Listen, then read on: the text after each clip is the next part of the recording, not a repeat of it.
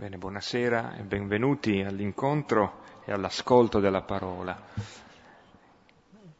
Prima di, di, introdurci, sperando che i cartelli fossero sufficientemente chiari e che non ci sia qualcuno che sta aspettando che apra l'auditorium,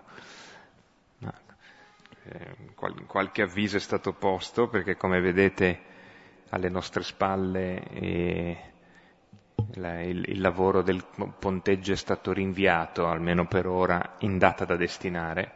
Destinarsi domani, domani, ma noi siamo fuori dalla mischia. E invece una, una notizia che ha un, una risonanza importante nel cammino che stiamo facendo e anche proprio contando al, del fatto che ci addentriamo sempre di più nel libro degli atti, cioè di questa Chiesa che si costruisce attorno all'ascolto della parola e nell'invio eh, per la missione di annunciare il Vangelo. Allora, come vedete, anche sui banchi dovrebbe esserci un, un foglio che parla di un, di un, libro che raccoglie diversi interventi di eh, quattro anni, Silvano? Quattro anni di eh, riflessione sulla missione che è eh, ciò che costruisce la Chiesa, quindi missione, modo di essere Chiesa. Eh, maggior parte di voi sanno che sono interventi mensilmente pubblicati dalla rivista Popoli, che è la rivista internazionale, eh, non tanto e non solo dei Gesuiti di San Fedele, ma della Compagnia di Gesù italiana ed europea, perché è una delle poche riviste eh, internazionali, missionarie, diciamo così, eh, che rimane in Europa. Quindi potete eh, prendere visione di questo testo e anche delle eventuali eh, informazioni, se volete conoscere di più la rivista Popoli, potete farne richiesta compilando il modulo che c'è eh, dietro e lasciandolo nel, in fondo alla Chiesa.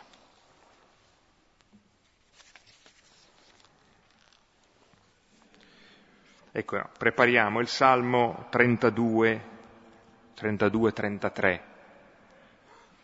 quello che comincia con esultate giusti nel Signore.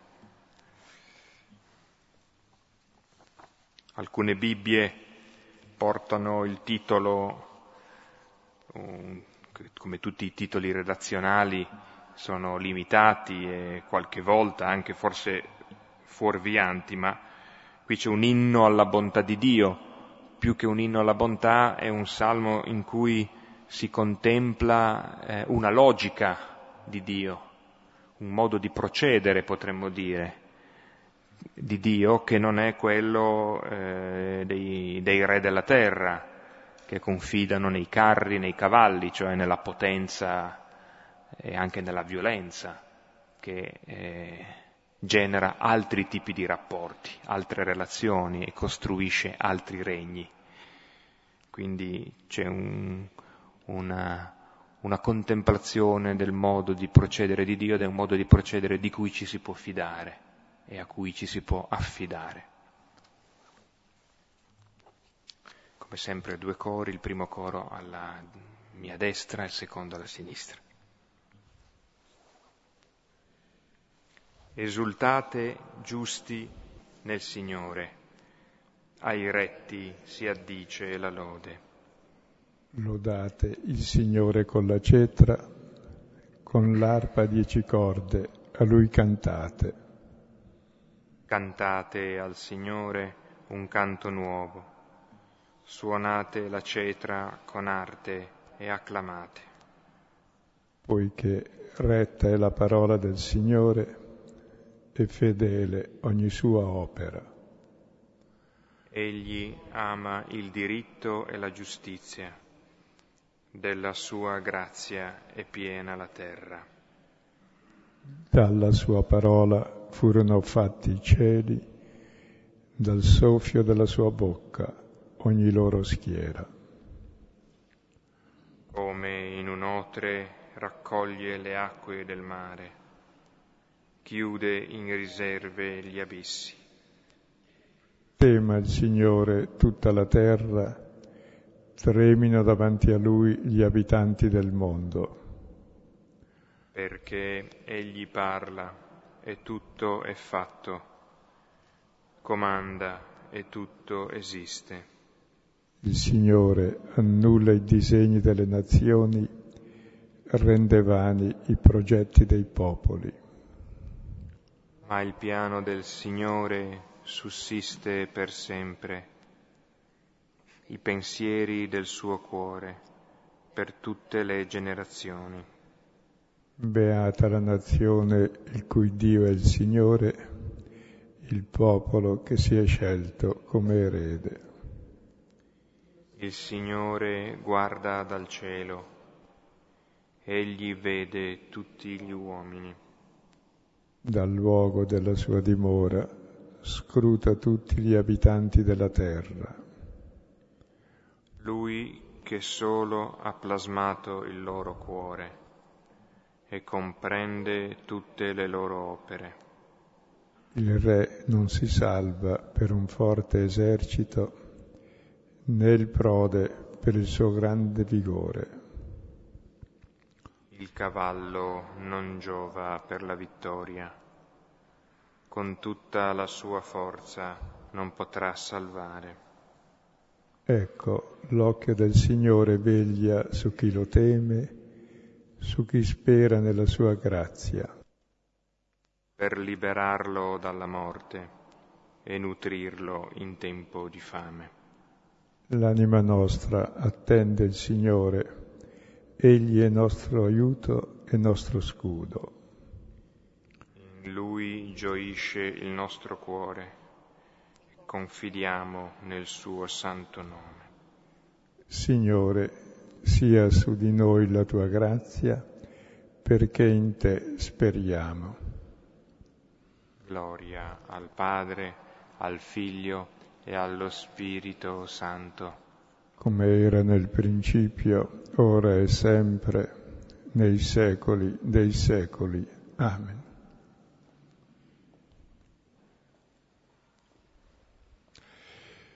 La volta scorsa abbiamo visto gli apostoli con quelli che erano con loro che tornano dal Monte Olivo al cenacolo e si preparano per il dono dello Spirito e la preparazione non è una cosa passiva, ma molto attiva.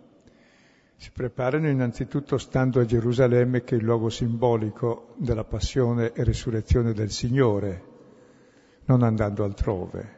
Cioè è la croce il luogo dove Lui ci ha dato lo Spirito e ci ha rivelato il suo amore ed è la contemplazione della croce che ci fa entrare lo Spirito in noi, cioè il suo amore. Poi li vediamo tutti insieme, non solo tutti insieme, ma in preghiera. Abbiamo fatto anche uno slargo sul tema della preghiera nel Vangelo di Luca, perché appunto gli atti suppongono già avvenuta la lettura del Vangelo, in modo da ricordare cos'è la preghiera, insieme a Maria. E oggi vediamo come anche preparano non solo il cuore, ma anche il corpo della Chiesa per ricevere lo Spirito. Leggiamo il testo e poi vediamo come si prepara questo corpo che poi riceverà lo Spirito, tutti insieme lo riceveranno.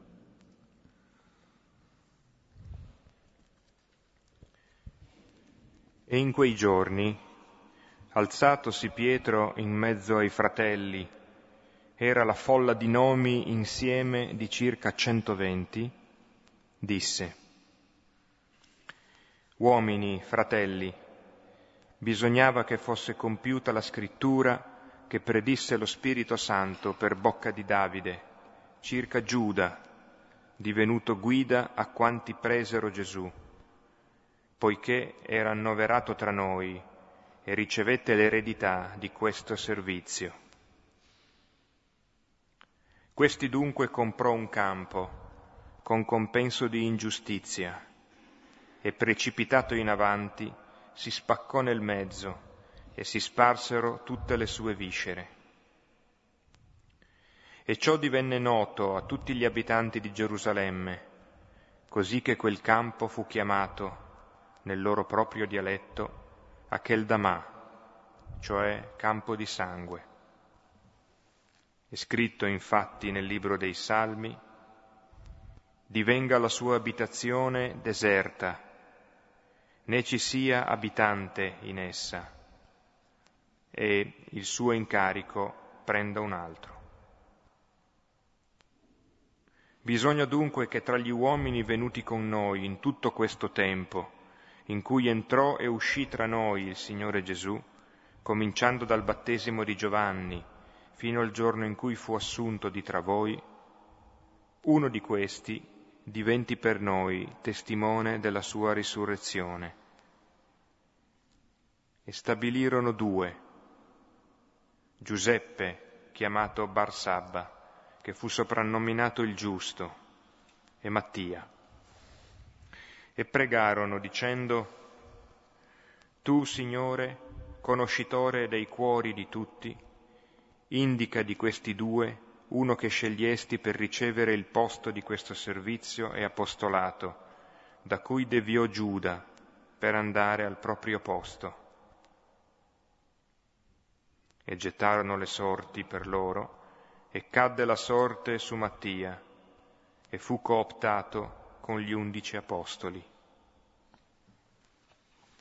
Bene, e questo testo eh, ci presenta come la comunità prepara il corpo stesso della comunità e anche i ruoli nella comunità. Il primo ruolo è che siamo tutti fratelli. Secondo vedremo il ruolo di Pietro, che non è porsi sopra i fratelli, ma è favorire la fraternità.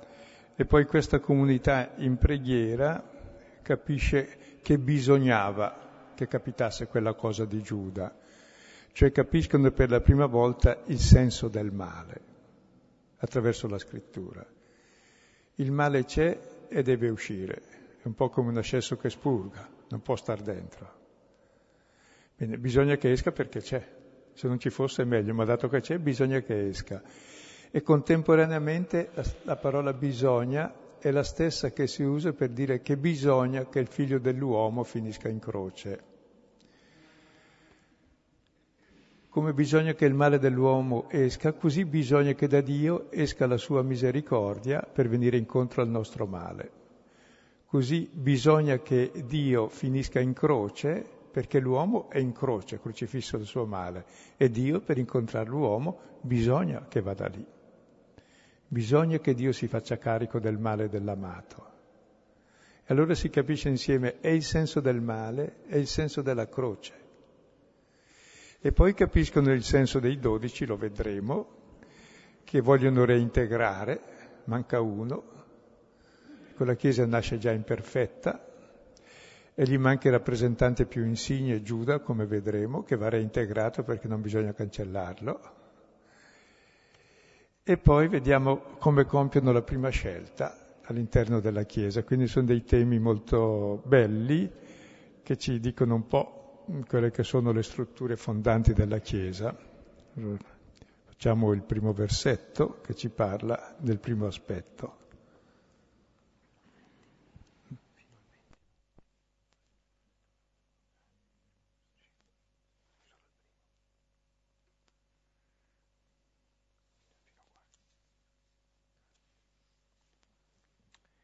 E in quei giorni, alzatosi Pietro in mezzo ai fratelli, era la folla di nomi insieme di circa 120, disse. Ecco. Qui ci si presenta Pietro in mezzo ai fratelli. E la folla eh, dei nomi, dice, interessante, si traduce persone, ma si usa la parola nome perché ogni persona ha un nome ed è persona perché c'è il nome, e il nome è relazione, e il nome è quel che ti dicono gli altri di te, sei tu ma ti chiamano gli altri, quindi è il modo per indicare la persona come relazione, erano 120. E Pietro fa la proposta dicendo bisognava che si compisse la scrittura e poi il seguito. Ma ci fermiamo su questo primo versetto perché ha dei dati molto importanti, che Pietro sta in mezzo ai fratelli e li chiama fratelli. Cioè non è che i cristiani stiano insieme perché c'è un leader che sta sopra di loro, perché lui è diverso dagli altri. In genere si sta insieme per la differenza del capo, lui è il capo e noi siamo scappati, cioè non, non dobbiamo né ragionare, dobbiamo solo credere, obbedire e combattere. Noi siamo il corpo, lui è il capo. No, invece sono fratelli, tutti uguali.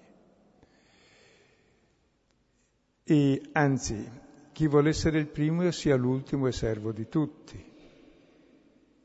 E Gesù ha messo al centro, quando discutevano su chi era il più grande, i discepoli, in Matteo e in Marco e in Luca, ha messo al centro un bambino, il più piccolo. Al centro di tutto c'è il più debole. Difatti Pietro, in fondo, è rappresentante della Chiesa perché ha sbagliato, perché il più debole è stato perdonato, allora dirà a tutti che la fede è che lui è fedele, anche se noi siamo infedeli, che lui perdona, che lui ama. E lo scopo di Pietro è quello di favorire la fraternità, non il suo prestigio, il suo potere. Infatti nel finale del Vangelo mi ami tu, mi ami tu, di Giovanni, mi ami tu, pasci le mie pecorelle. Cioè il senso dell'autorità nella Chiesa è quello di favorire la libertà e l'amore e la comunione, cioè il contrario di quella che è l'autorità altrove, insomma, di quello che domina.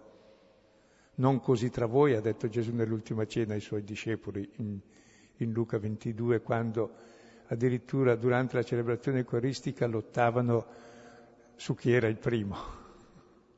Quindi il male c'è e viene fuori dappertutto, anche nella Chiesa, anche nell'Eucarestia. E Gesù, con pazienza, dice no, io sono in mezzo a voi come colui che serve.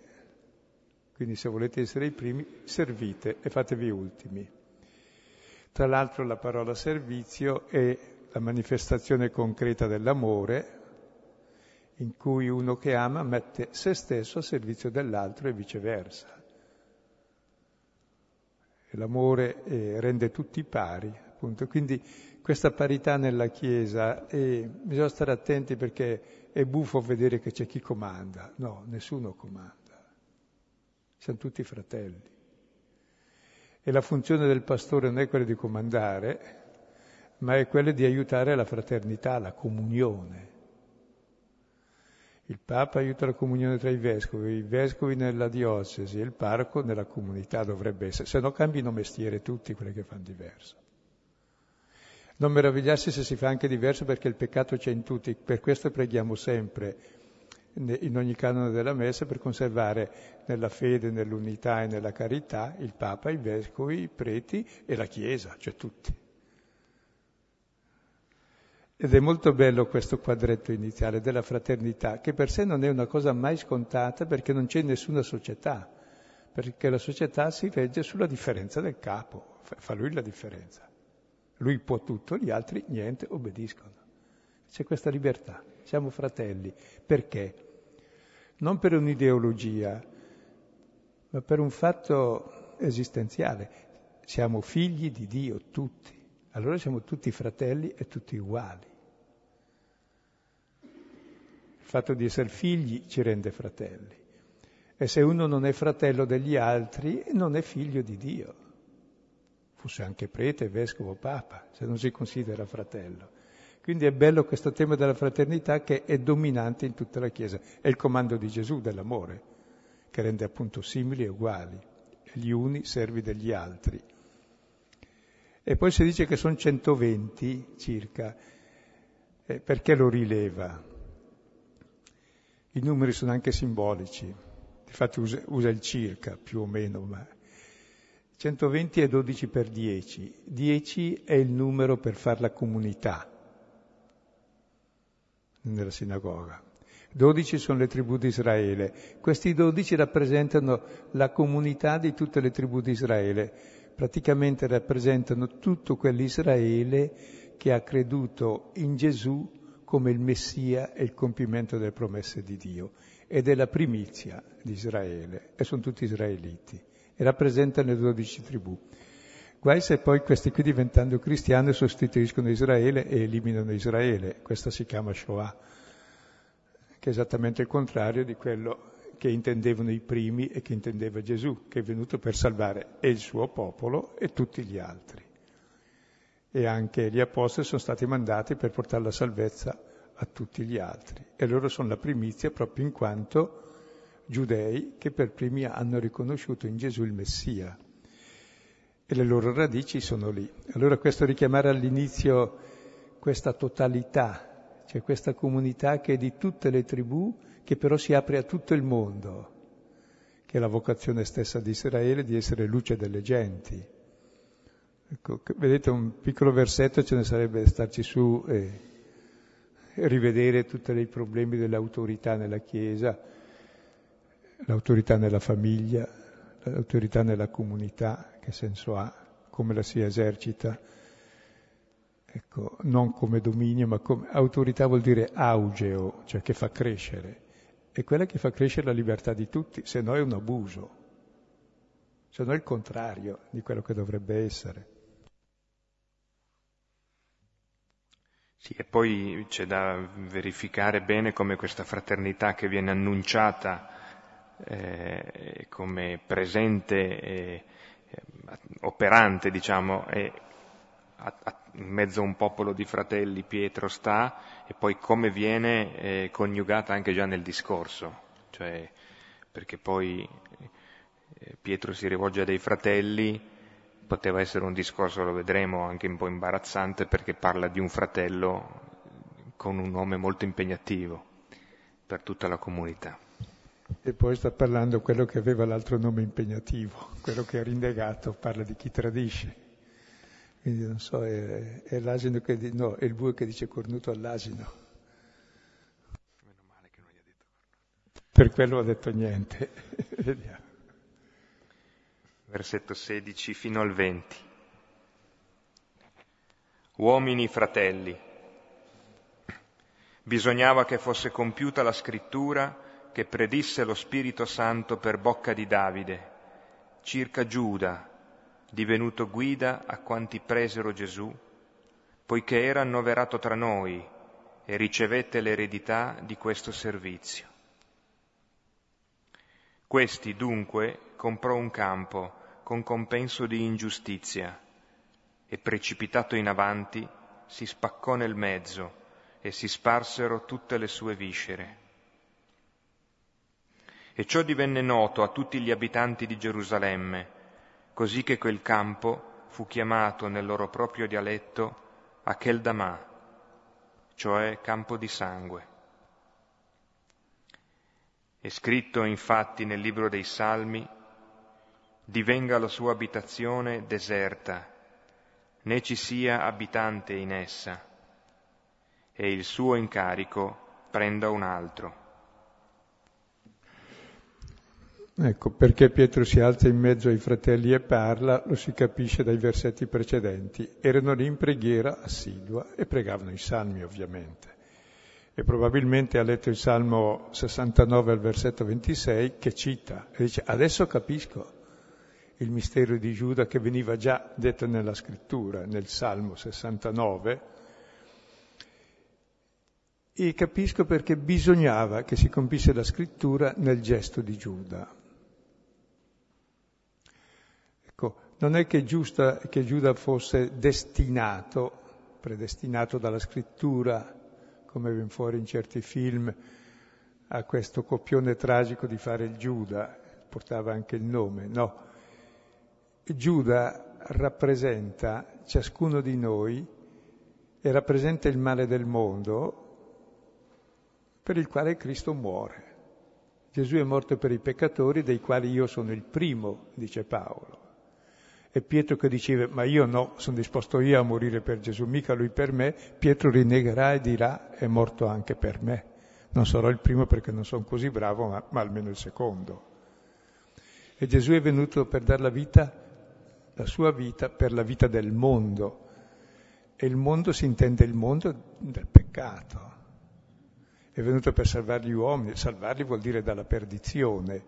E Giuda rappresenta l'uomo perduto, ma siamo tutti perduti.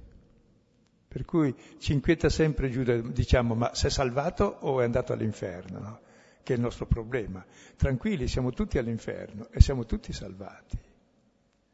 Nel senso che la salvezza è dall'inferno, se no non è la salvezza.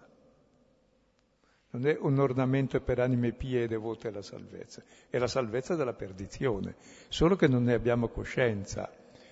E se voi leggete la figura di Giuda attentamente nei Vangeli, è sempre chiamato uno di noi, uno dei dodici, uno di noi, uno dei dodici, non si può cancellarlo. E nell'ultima cena ognuno si domanda, sono forse io, sono forse io, sono for- tutti uno dopo l'altro. E Pietro dirà, io no. Prima di tutto vuol dire che ognuno ci aveva pensato, almeno dopo. E Giovanni fa poi una elaborazione molto bella, che vale la pena di richiamare. Nel Vangelo di Giovanni le figure di Giuda, di Pietro e del discepolo amato escono sempre tutte e tre insieme, nei vari punti del Vangelo in cui se ne parla. Perché? Perché queste tre figure sono la scomposizione dell'unico discepolo. E spiego. Il nostro prototipo chiaramente è sempre Pietro, perché è buono, generoso, ma le sbaglia tutte. Non perché sia cattivo, no, semplicemente perché pensa come gli uomini, cioè è satanico, glielo dice Gesù. Dopo aver professato che Gesù è il Cristo, Gesù gli dice, dietro di me Satana, perché non pensi secondo Dio, ma secondo gli uomini. Quindi lui pensa di pensare secondo Dio, Pietro, e invece pensa come Satana e non sa di fare il male. Cioè non sa di essere come Giuda. Quando poi rinnega, sa di essere anche lui nel male come Giuda, di non accettare questo Cristo, di non accettare Dio come amore e misericordia, che è il peccato del mondo, di volere un Dio potente che domina, che è il peccato del mondo. Quando capisce questo, che Cristo muore per lui e si identifica con Giuda, capisce che è amato in modo assoluto e gratuito, come Giuda. Giuda in Giovanni è l'unico che riceve la comunione da Gesù, perché Gesù è in comunione con Giuda, chiaro, vuol salvare chi è perduto, è venuto apposta. Allora sa di essere il discepolo amato. Quando Pietro sa di essere come Giuda, diventa il discepolo amato. Sa di vivere dell'amore e della grazia per questo allora i tre discepoli sono messi sempre insieme e nominati insieme, anche quando poi Giuda è scomparso, perché sono le tre facce, i tre passaggi che dobbiamo compiere. Nel primo ci siamo sempre, ci identifichiamo con Pietro. Il secondo è il più difficile, ma è il battesimo, che è morto per i peccatori, cioè per me. Per salvarmi da che cosa? Eh, dalla perdizione. Allora capisco l'amore infinito gratuito di Dio e divento il discepolo amato e siamo tutti discepoli amati, che viviamo della grazia. Allora dice, bisognava che si compisse la scrittura in Giuda. Cioè Giuda è colui che fa il male, siccome il male lo facciamo tutti, bisogna che il male esca. La scrittura non parla altro fin dall'inizio, che Dio aveva fatto bene le cose, poi è capitata una menzogna, è nato il male, e questo male continua e prospera nella storia, coprendosi sempre di menzogna, anzi travestendosi di potere religioso, politico e economico, dicendo il mondo così va bene, quello che la prima lettera di Giovanni chiama la struttura del mondo. Prima lettera, capitolo secondo, versetto 14 o 16. Ecco, questo è il male del mondo per il quale Cristo muore e di cui ciascuno di noi ha la sua quota partecipazione. Allora bisognava che venisse questo. Ed è la stessa parola con cui Gesù parla della sua croce, come lui bisogna che vada in croce. Perché? Perché la croce è il male, è il massimo male. Più che uccidere Dio non possiamo. Poi bisogna che lui dia la vita per noi, che lo uccidiamo, per guarire dalla menzogna e comprendiamo finalmente che Dio è tutto e solo amore e non dobbiamo fuggire da lui e che se Dio è amore allora possiamo ama- amare noi stessi e siamo amati e amare gli altri e allora cambia lo stile di vita. Non è più il dominio sugli altri o di Dio su di noi, ma è veramente la fraternità e l'essere figli.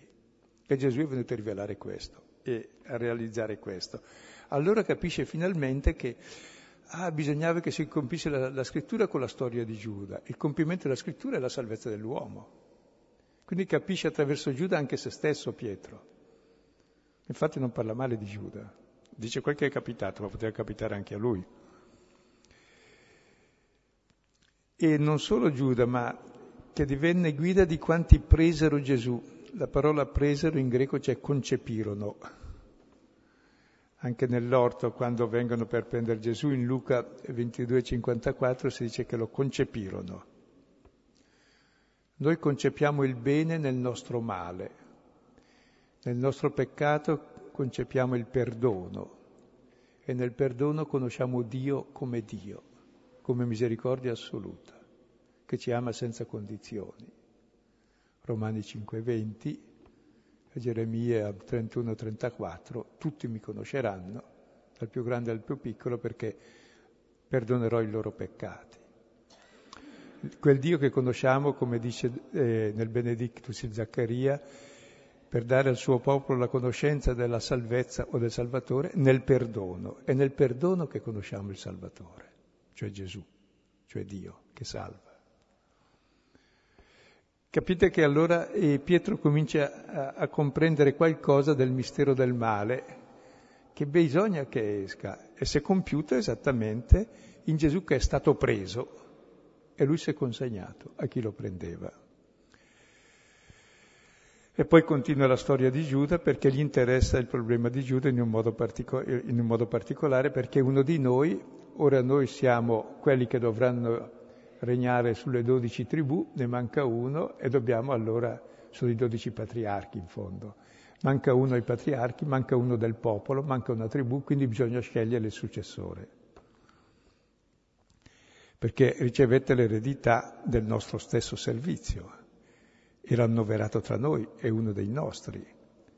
Come è la stessa parola che si usa per Gesù quando si dice fu annoverato tra i malfattori Gesù tra i malfattori, i malfattori tra di noi, difatti siamo uguali a lui. E poi si narra la morte di Giuda con bei colori, no? C'è una tradizione anche iconografica molto bella perché mette insieme la tradizione che è quella di Matteo, che magari potrete andare anche a rileggere, che è quella più nota, cioè Giuda si impicca dopo avere buttato, restituito, buttandoli i denari presi per il tradimento. E poi c'è quest'altra che riporta invece Luca, dei visceri che escono dal, da un corpo che implode, no? e eh, spesso, non, o comunque non è infrequente, nelle, nelle pitture, soprattutto nei rilievi, eh, trovare la rappresentazione del corpo di Giuda impiccato e con il corpo eh, diviso da cui escono appunto le, le interiora, le, le, budella. E poi è bella l'espressione, eh, si, si, travasarono le viscere, che, dove la parola travasare è proprio il riversare, come Dio riversa le sue viscere di misericordia, cioè richiama proprio le viscere di misericordia che si riversano un po' sulla terra poi. E poi questo Giuda annoverato tra noi, vorrei fermarmi ancora un po' perché ci scandalizziamo molto del male della Chiesa. Io non mi scandalizzo che ci sia il male, mi scandalizzo se lo si tiene coperto, questo sì. Ma il male è normale che ci sia perché il male c'è. Nasconderlo è, scandaloso, ma che ci sia non dobbiamo scandalizzarci.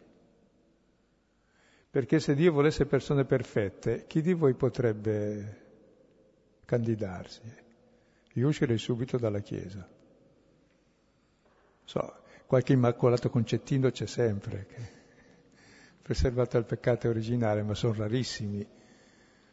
Risulta Maria che è quella che poi ha sofferto di più per il peccato nostro, quindi cioè, davvero eh, la struttura della Chiesa è fin dall'inizio zoppicante, siamo peccatori salvati costantemente. È chiaro che questo non serve per giustificare il male che facciamo, ma per convertirci, ma il male c'è. Se uno non riconosce il male non si converte neanche, dice no, naturale, tutto bene, tutto ok, tutto, tutto a norma. No, il male c'è.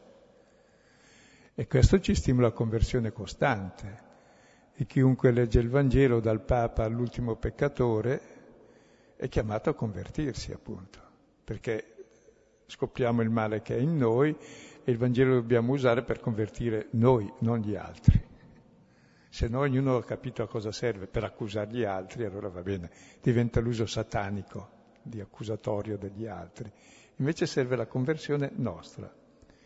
E il buon Ignazio di Loyola durante l'epoca della Riforma, invece di usare la Bibbia per picchiarla in testa agli altri, ha, usato, ha inventato gli esercizi spirituali dove serve la parola di Dio per convertire me. E dopo attraverso questa mia conversione sulla parola di Dio che non è mai finita sarò utile anche agli altri. E l'uso che sta facendo anche Pietro adesso della scrittura, cioè capisce il mistero del male che ha compiuto anche lui, lo capisce attraverso la figura di Giuda perché però era, era tra noi e dobbiamo sostituirlo che ne prenda il posto perché ci sarà sempre. Difatti c'è una tradizione che dice che anche Mattia finì eretico, ma non importa. Ma anche, anche, di Pietro sappiamo da Paolo che Paolo lo rimprovera di, di ipocrisia e di non essere tanto giusto, ecco, di non camminare bene, non essere ortopedico. Quindi il male è sempre tra noi. Il problema è riconoscerlo, e riconoscerlo non con scandalo, ma che deve uscire per comprendere poi il mistero del perdono che mi rifà nuovo quello che dovrà capire anche Pietro e per questo Gesù risorto in Giovanni gli appare e gli chiede tre volte mi ami, mi ami, mi ami e diventa triste perché pensa adesso mi ricorda che l'ho rinnegato e non mi ama più. Invece proprio capirà che è amato come Giuda in modo assoluto, non perché è bravo, ma perché è rinnegato, ha tradito, va bene, ti amo senza condizioni. E questa è la fede cristiana, che ci, ci libera dal male questo. Ecco, e poi eh, cita il Salmo che probabilmente l'ha ispirato, la sua abitazione è deserta, difatti eh, quando si ritrovano in undici pensano sempre, e eh, ne manca uno, ne manca uno. Il pensiero è sempre a quello che manca, come vedete anche qui. Nomina i 120, ma in realtà mh, mm, sarebbero 110, degli altri 10 manca, manca il patriarca, che va sostituito. E allora vediamo adesso come capiscono il senso dei dodici, che è molto bello.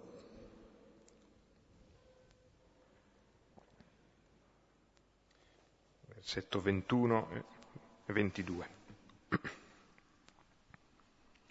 Bisogna dunque che tra gli uomini venuti con noi in tutto questo tempo, in cui entrò e uscì tra noi il Signore Gesù, cominciando dal battesimo di Giovanni, fino al giorno in cui fu assunto di tra noi, uno di questi diventi con noi testimone della sua risurrezione. Ecco, se la prima citazione del Salmo era da un Salmo di lamentazione, Salmo 69, 26, questo è un Salmo di imprecazione contro chi fa il male, è il Salmo 109, versetto 8, e dice allora, il suo incarico lo prenda un altro, dice un salmo. Cioè, siamo in undici, ne manca uno. E va necessariamente sostituito perché siamo, insomma, qui ci sono varie colonne e sotto ci sono fondazioni. E in quella colonna lì ne manca, manca la fondazione, bisogna metterla, se no crolla tutto. Perché sono i dodici patriarchi, ne manca uno, manca tutta la tribù. Quindi va sostituito. Poi dopo ci sono tanti altri apostoli, ma non hanno più la stessa funzione di fondare la Chiesa, sono i primi che l'hanno fondata. Gli altri hanno la stessa funzione di testimoniare il Signore e sono tutti inviati, sono tutti apostoli, ma non nel senso delle dodici colonne. Anche i vescovi come successori degli apostoli per sé è una cosa che è uscita al concilio di Firenze, quindi molto tardi, perché gli apostoli c'erano già che non erano neanche vescovi per sé tra i vari carismi, anzi l'Apostolo non ha nessuna autorità perché va in un posto, evangelizza e va via, fonda le chiese. E però manca uno. Allora capiscono loro, in questo momento mancando Giuda e dovendo sostituirlo, che realmente loro sono israeliti che hanno creduto alla promessa. E quindi si ritengono proprio a pieno titolo israeliti e considerano fratelli anche gli altri, sono la primizia, poi gli altri seguiranno quando vorranno. Allora dice bisogna, e allora dice a cosa serve l'Apostolo, è bellissimo. Uno che tra gli uomini venuti con noi in tutto questo tempo in cui entrò e uscì tra noi il Signore Gesù. Cominciando dal battesimo fino al giorno in cui fu assunto tra noi. Cioè uno che conosca tutta la storia di Gesù, la sua vita, la sua carne, dal suo battesimo, solidare con tutti i peccatori, la sua scelta di fondo, già segno della croce, alle sue tentazioni che dureranno tutta la vita, alla sua vita dove usò misericordia, alla sua morte dove finì in croce perdonando i peccatori e dando la vita per tutti, alla sua resurrezione. Uno che lo conosca bene, perché? Per essere testimone della resurrezione. Cioè può essere testimone della resurrezione solo se hai capito tutto quel che c'è stato prima, come lui ha vissuto, come lui è morto, è da lì che viene la resurrezione. Perché tutta la sua vita, da quando entrò nel battesimo solidale con tutti i peccatori e rivelazione di amore che vince la morte, tutta la sua attività, la sua parola, è rivelazione di amore che vince la morte, la parola che ci cura, e la sua morte addirittura è l'assunzione di ogni morte per essere solidale con ogni malfattore e così curarci dal male della morte, ed è da qui che scaturisce la vittoria sulla morte, cioè un amore più forte della morte è Dio. Per questo è risorto. Non perché ha avuto un incidente di percorso, ma poi è risorto. Non nonostante che gli sia capitato questo, ma per questo. Perché bisognava che si caricasse su di sé quel male che bisogna che esca da noi, perché noi ce l'abbiamo, il male deve uscire. Lui l'amore ce l'ha e deve uscire. Dove c'è il male esce in modo spropositato il bene. Si fa carico di tutto il male. Allora comprendono tutto il mistero della croce e l'Apostolo che deve fondare la Chiesa, e questo è interessante perché Luca proprio ci tiene a fondare la Chiesa sulla storia bene concreta, no? Che la storia continua di quelli che l'hanno visto, l'hanno toccato, hanno mangiato con lui, sono state con lui. Perché i pericoli poi della Chiesa saranno dimenticare questo, già dall'inizio. C'erano delle fughe in avanti, già nella prima lettera di Paolo ai Tessalonicesi, che la gente dice eh, ormai già tutto è venuto, il Signore arriva, alleluia, e basta, già finito. No, no, eh, c'è tutta una storia lunga da percorrere. Quale storia? Ciò che Gesù ha fatto e detto è ciò che anche noi dobbiamo fare e dire. E viene attraverso noi che facciamo e diciamo le stesse cose. Quindi viene attraverso il nostro corpo Infatti come Maria nella forza dello Spirito concepì il corpo del figlio, così ciascuno di noi nella forza dello Spirito concepiremo, il, siamo il corpo del figlio che continua nella storia, con la stessa vita che ha condotto Gesù, testimoniando l'amore del Padre per tutti. Quindi c'è tutta questa continuità che va garantita e Gesù è la radice da cui fluisce tutto. E poi è bella la definizione degli apostoli, testimoni della resurrezione. Siamo testimoni della vita, della vita che vince la morte, testimoni della gioia, del grande sogno dell'uomo, è la più bella definizione di apostolo.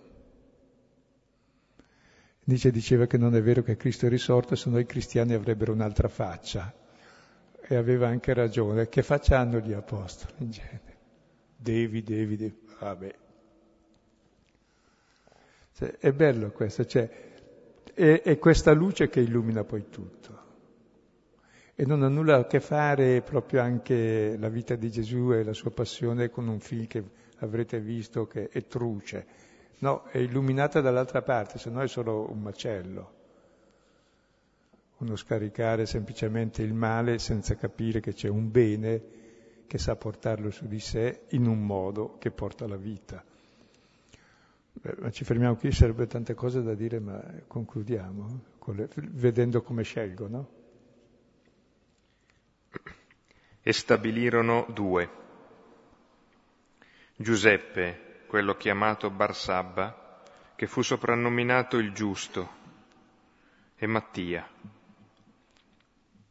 E pregarono dicendo, tu, Signore, conoscitore dei cuori di tutti, indica di questi due uno che scegliesti per ricevere il posto di questo servizio e apostolato, da cui deviò Giuda per andare al proprio posto.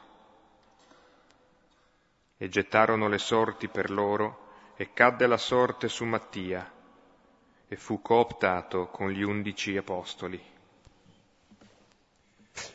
Ecco, è bello vedere come si prendono le decisioni. Stabilirono, non Pietro quindi, ma tutti insieme, due. Poi guardate questi due, uno è Giuseppe, chiamato Barsa, Barsabba, così figlio del sabato, un bel nome, soprannominato il giusto. Eh, per chi pensate che ti fasse la gente? Ovviamente perché questo ha tre nomi, tre titoli, chiamato e soprannominato oltre il chiamato. E poi c'è un semplice Mattia, dono di Dio. A cavallo donato non si guarda in bocca. Hanno aggiunto uno per fare, per permettere una scelta proprio. eh, così, e faceva cose, era, come si chiamano le politiche, le votazioni previe. Eh, e quelle primarie, hanno presentato due candidati a vedere poi cosa sceglieva non il popolo, ma Dio stesso. Ed era chiaro che in vantaggio è il primo con tre titoli così. L'altro non sappiamo chi sia, poi scompare, appare qui, poi scompare totalmente. Aveva... Ah, su, direi una cosa importante eh, su cui ehm, tutto questo brano degli atti sembra mh, giocare su un'opposizione, cioè andiamo verso una scelta, adesso vediamo come, come viene fatta. Ed è una scelta nella quale si cerca di sottolineare il fatto che la scelta è, la, è in qualche modo lasciata a Dio, cioè la comunità è come se non volesse fare nulla che mh, gettasse un'ombra sul fatto che mh, mm, quello che è stato scelto veramente è il Signore che l'ha voluto. Ed è una comunità questa che si è appena ricostituita, che porta evidentemente dentro di sé eh, numerose ferite, e quali ferite? Eh, la presenza di Giuda ripetutamente appunto chiamato uno dei dodici, a quanto spazio viene dato in questo discorso alla presenza di Giuda e a come la comunità l'ha vissuto. No? Evidentemente se non fosse stata una presenza continuamente ingombrante in tutti i sensi per la comunità non ci sarebbe stato neanche da dedicare tutto questo spazio, no? che qui è un discorso in mezzo ai fratelli ed è una riflessione di una comunità che evidentemente fa la sua bella fatica a elaborare e ad accettare quello che è accaduto, per tutta una serie di motivi che Luca in qualche modo ha già raccontato nella, nell'opera del Vangelo. Però nella, ehm, eh, ricordate che poi il, la comunità, nel momento in cui sembra doversi trovare di fronte alla scelta ed è quella di stare con Gesù fino all'ultimo, qualsiasi cosa accada, tutti manifestano una decisione che sembra irrevocabile, inattaccabile e, e assolutamente robusta, che invece poi si liquefa in pochi istanti. Ed ecco, la comunità forse da questo punto di vista, non lo so se è corretto porlo, porre questa questo passaggio degli atti anche sotto questa esperienza, cioè una comunità che è diventata consapevole, forse più umile, eh, perché più consapevole dei, degli errori, delle, delle fragilità che ha sperimentato e questo è il momento nel quale si lascia tutto al Signore, ma è l'unico momento in cui un procedimento del genere avviene, perché poi la comunità deciderà e come. Eh, non so, ecco, c'è questa, questa tensione che mi sembra emerga in tutto il brano, c'è una rilettura di un episodio che è indice di una ferita profonda che rimane, che rimane, perché la casa deserta, certo, il posto lo prende un altro, quella casa lì è deserta nel senso che è bene che nessuno ci entri e che nessuno abbia mai un compromesso col male in quel modo, mai più. Però il vuoto si sente, anche esistenzialmente. tanto più appunto che quel voto richiamava il male che fa da specchio a quel voto, al tradimento e alla fuga di ciascuno, che erano scomparsi tutti. Giuda è l'emblema. E però sentono che sono stati amati e scelti come Giuda e allora bisogna trovare un altro per completare i dodici. Se mancasse uno ai dodici non sarebbe il popolo di Israele, non sarebbero tutte le tribù, ci sarebbe un escluso, invece nessuno escluso se no non possono andare alle genti, perché vanno alle genti come Israele che è luce per le genti. E allora è bello anche questo, sceglierne due e poi lasciare a Dio la decisione per stavolta, poi decideranno sempre loro dopo.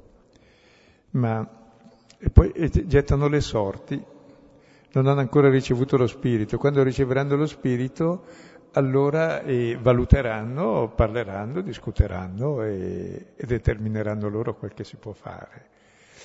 Però questo da lasciar fare a Dio, cioè in ogni decisione sana, direbbe Sant'Ignazio, devi metterci tutta la tua buona volontà, mettere giù i pro e i contro di tutte le cose. Poi, con piena libertà davanti a Dio, lasciare a Lui la decisione. Cosa vuol dire? Vuol dire che nella preghiera ti metti su un'ipotesi Vedi nella preghiera se ti dà consolazione o desolazione, ti metti sull'altra e poi vedi dove propende lo Spirito del Signore, che è consolazione. Cioè dove ti attira Lui, agisci. Per questo ci vuole una sensibilità allo Spirito che ancora non hanno. Perché devi ragionare tu, perché gli elementi li hai in mano anche tu, non si sostituisce Dio a te. Però tu sei talmente libero da te che dopo aver valutato tutto, rimetti nelle mani del Signore e gli chiedi adesso indicami di qua o di là. Si intende tra due cose buone perché tra una cosa buona e una cosa cattiva non c'è la scelta.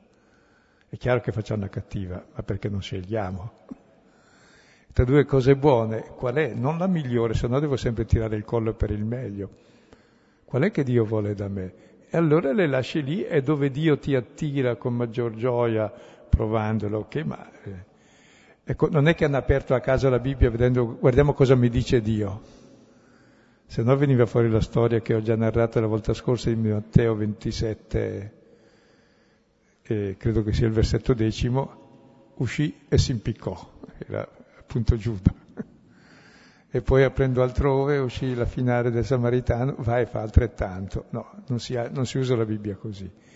È un lavoro serio e lungo di valutazioni, in ogni valutazione ci preghi su e la presenti a Dio sentendo il colore di questa valutazione, cioè cosa ti dice lo spirito interiore su questa tua propensione e poi valuti in che direzione ti porta, che è l'arte di essere liberi da se stessi e seguire lo spirito, perché alla fine saremo tutti eh, teodidatti, no? Ed, eh, istruiti dallo Spirito, sì. Bene, e poi la volta prossima vedremo lo Spirito che arriva allora.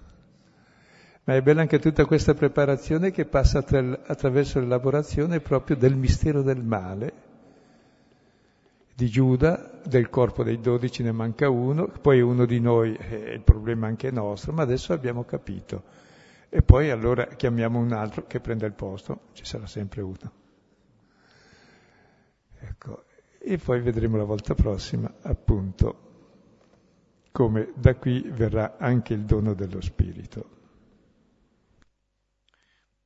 forse come, come testi paralleli e per l'approfondimento anche del, della vostra riflessione personale, riprendere la vicenda di Giuda nei Vangeli, specialmente evidentemente il racconto di Luca e poi quello di Matteo, dove c'è il racconto anche della, del, del suicidio di Giuda, può essere una riflessione che si eh, che viene ad arricchire questa pagina e forse poi il richiamo alla preghiera che è una preghiera collettiva per, prima della, della sorte. Tu Signore conoscitore dei cuori ricorda un po' quel salmo che è il 138, 139, Signore tu mi scruti e mi conosci, tu sai quando seggo, quando mi alzo. Ehm, che, che è tutto il contrario è del Dio super conoscitore con la sfera di vetro e di cristallo, cioè, ma è Dio che condivide da vicino, dunque conosce perché, perché ama profondamente, solo chi, solo chi, ama profondamente conosce così. No? Allora eh, c'è comunque un richiamo a questa conoscenza che è fondata sull'amore di, di Dio. Ecco, allora ricordo, ricordo questo testo per chi ne fosse interessato o da far conoscere a chi potrebbe essere interessato.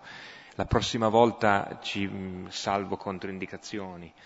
Ci vediamo, no, ci vediamo qui in chiesa, dico, non credo che ci saranno spostamenti, quindi lunedì prossimo siamo qui alle, alle 21.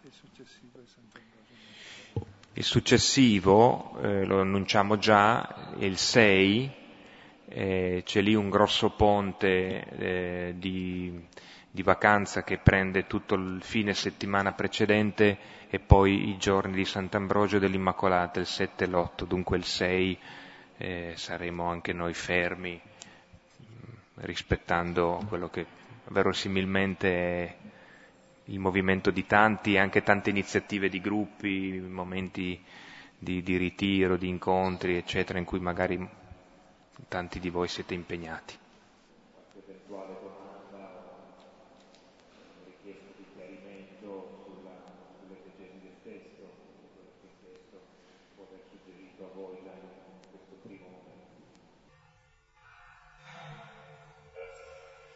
dirò una banalità, nella realtà che ci circonda siamo uh, contornati da, dal male e pensare eh, che siamo veramente fratelli francamente mi riesce facile da dire pensare qua però di, di sentire un fratello di fronte a questo male mi sembra abbastanza difficile. Ecco, ti ringrazio di aver detto questa cosa che tutti ci abbiamo dentro. Ecco, siccome ce l'abbiamo dentro tutti, allora posso rispondere anche cattivamente col male che ho dentro. Allora, allora noi tutti ci chiamiamo Immacolati Concettini, cioè manchiamo della coscienza del male che facciamo. Eh, Giuda fa da specchio a Pietro al suo male, è Pietro che diceva io non voglio considerarmi fratello, io no, gli altri sì, chiaro, ma quelli io no. Ecco. Solo quando Pietro riconoscerà il suo errore ed essere perdonato, sarà allora come quello, ricordate la parabola dei due, siamo tutti servi, ministri di Dio, c'era uno che aveva 10.000 talenti di debito, vuol dire un 5 camion, una colonna di 5 km di camion carichi d'oro, e gli viene perdonato tutto. Dio in fondo perdona a tutti noi tutto, ci dà tutto. Noi buttiamo via tutto e lui ce lo ridà e ci dà anche se stesso. Poi trovo uno che ha un debito con me di 300 denari, che è un salario di un anno, quindi è già qualcosa, e lo strozzo e gli restituisci. Non lo considero fratello, perché non tengo presente cosa ha fatto Dio con me. Mi ha amato, ha detto se stesso per me e anche per lui, che è come me, identico. Quindi la coscienza della fraternità non si stabilisce perché noi siamo bravi, nessun bravo sarà fratello dell'altro. Difatti il fratello maggiore nella parabola dei due figli non vuole essere fratello dell'altro. Difatti il vero peccato c'è là, quel fratello lì giusto, io mai trasgredito nessuno dei tuoi ordini e non mi hai mai dato un capretto. Sta aspettando che il padre crepi, era contento che il fratello fosse scomparso, così poteva godere l'eredità. Quindi il vero delinquente è il giusto, che usa la sua giustizia per condannare gli altri.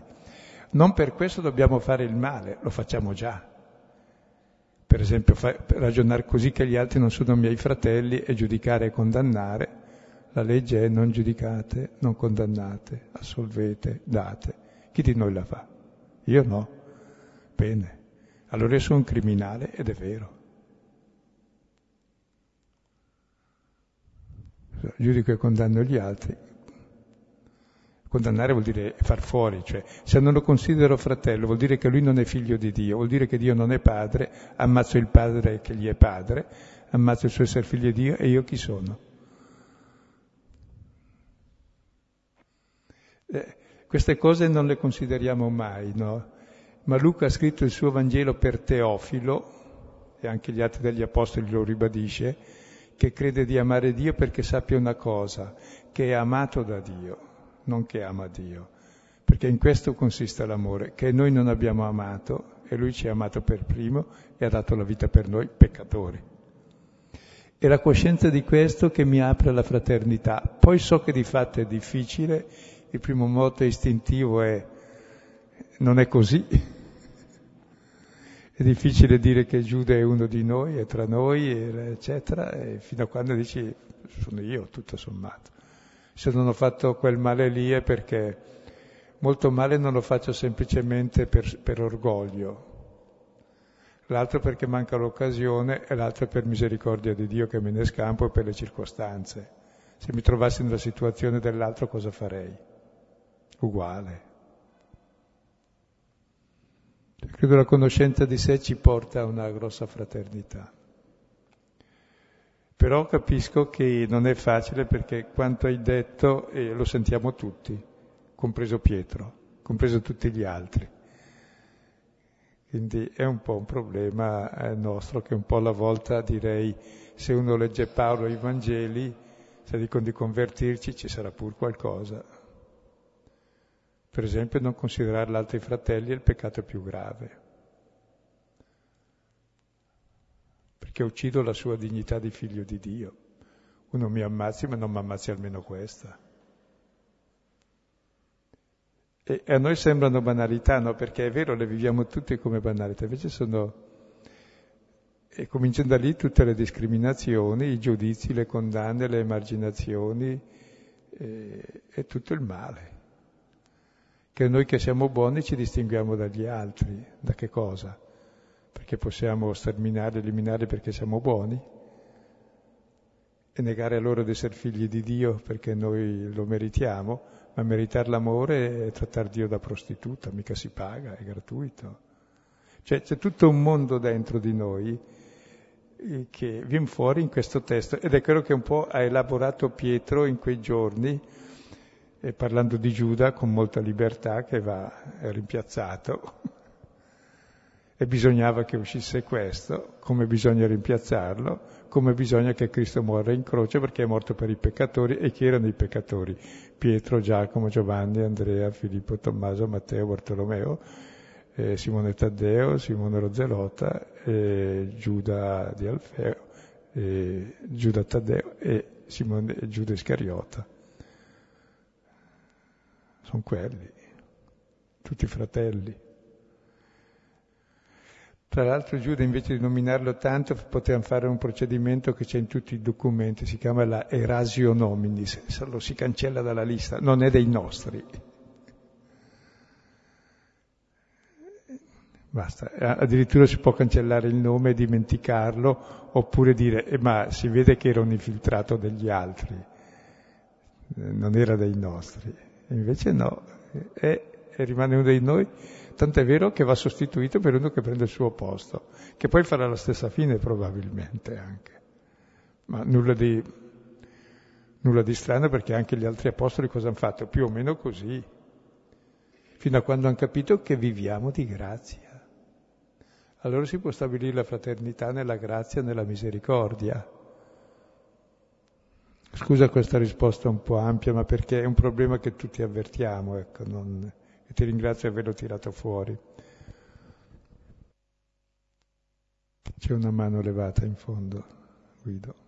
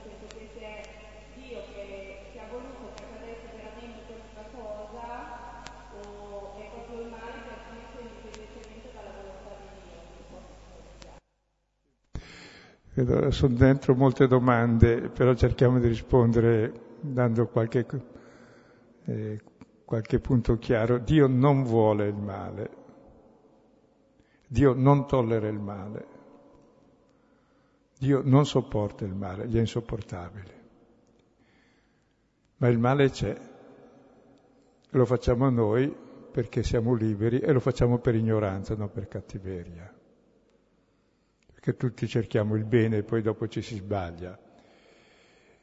Allora Dio potrebbe evitare il male tagliando la testa a tutti, togliendoci la ragione, cioè togliendoci la libertà, che è il massimo male, perché il male lo si fa per schiavitù dell'ignoranza e del vizio. Allora Dio cosa fa? Non volendolo, non tollerandolo, non sopport- non soppo- eh, gli è insopportabile non può togliere la libertà all'uomo perché se toglie la libertà all'uomo non è più uomo, perché l'uomo è fatto per amare e l'amore è possibile solo a chi è libero. Allora Dio è quello che porta su di sé tutto il male, gli è insopportabile, è costretto, bisogna che lo porti su di sé. È l'agnello di Dio, 1 Giovanni 39, che porta su di sé il peccato del mondo. E portando il male su di sé, vince questo male col bene, cioè con un amore e una misericordia più forte della morte. Questo lo fa Dio. Per cui il male noi in parte lo facciamo, in parte lo subiamo, quello che facciamo non lo sentiamo, lo sentono gli altri. E quello che ci fanno gli altri lo sentiamo. Bene, lì sta a noi o restituirlo e viene fuori il doppio e non si rimedia, oppure capire che lì sono un po' simile a Cristo, non perché lui, neanche lui voleva la croce, ma gli è toccata per amore. Chi ama soffre anche il male dell'amato, no? E allora non è che Dio lo voglia, però anche nel male non perde, perché nel male davvero anche nel bene l'avrebbe rivelato, ma di fatto il male c'è. E nel male rivela allora ancora con maggior chiarezza che questo amore è senza condizioni e il male lo si fa solo per egoismo, per mancanza di amore. Per cui ognuno è rispettabile dal male una volta che ha l'esperienza di un amore più forte del male, cioè del perdono. Quel che ha fatto Gesù con i suoi crocifissori, con Pietro, con Giuda, con tutti noi quei 10.000 talenti che ci ha condonato. Ecco. Poi dopo, sa, il mistero del male esiste, ma delle cose semplici è che il bene che facciamo lo paghiamo noi, il male che facciamo lo pagano gli altri. Perché il male di fatto c'è. E c'è per schiavitù e la liberazione dal male è lenta e avviene attraverso la capacità di non restituirlo ma di vincerlo col bene. Romani 12, 21, se non sbaglio. So che eh, quando poi ti tocca, eh, anche Gesù in quel momento diceva Padre, non la mia ma la tua volontà, vuol dire che la sua era contraria, cioè sperimentava la difficoltà del male. E anche lì c'era un angelo a consolarlo in Luca l'angelo è la parola, cioè questa parola ti fa capire appunto che non sei solo, c'è lui con te. Ed è per questo anche che Luca non fa dire sulla croce che Gesù veramente quest'uomo era figlio di Dio, lo fa dire prima, quando è in croce con noi, al malfattore, che dice come mai lui sta qui con me, lui che ha fatto nulla di male. Io sì, perché il male l'ho fatto, adesso tocca a me. E lui perché è qui? Allora capisce che è Dio lì, perché sta con me anche nel mio male e mi fa compagnia. E poi invece sulla croce è chiamato giusto quando muore dal centurione perché? E proprio per rispondere alla domanda che è rimasta sospesa, perché il giusto continua a soffrire? Noi ci scandalizziamo, ma è chiaro che il giusto soffre. Chi fa il male mica soffre, eh, lo soffre il giusto. E allora è per dire ai cristiani, guardate che in fondo se fate il bene avete qualcosa da soffrire anche voi, non da morire in croce, c'è già morto lui, ma insomma il bene che fai lo paghi ed è la tua lotta contro il male. Ed è questo che cambia il mondo lentamente, cioè il perdono e la capacità di non restituire male per male. E ti accorgi che lì non sei sola, non sei solo, ma sei con lui e c'è la sua parola e, e poi ti accorgi che c'è la pace interiore perché se restituisci il male non hai risolto nulla, anzi lo raddoppi e stai peggio anche tu. Però è un cammino, è un processo.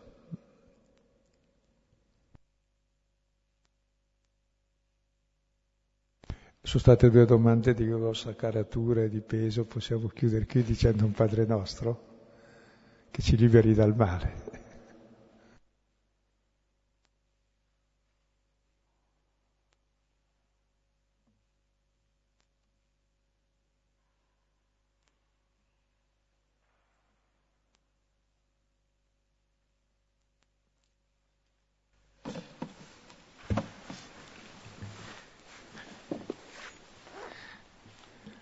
Padre nostro, che sei nei cieli, sia santificato il tuo nome, venga il tuo regno, sia fatta la tua volontà, come in cielo così in terra.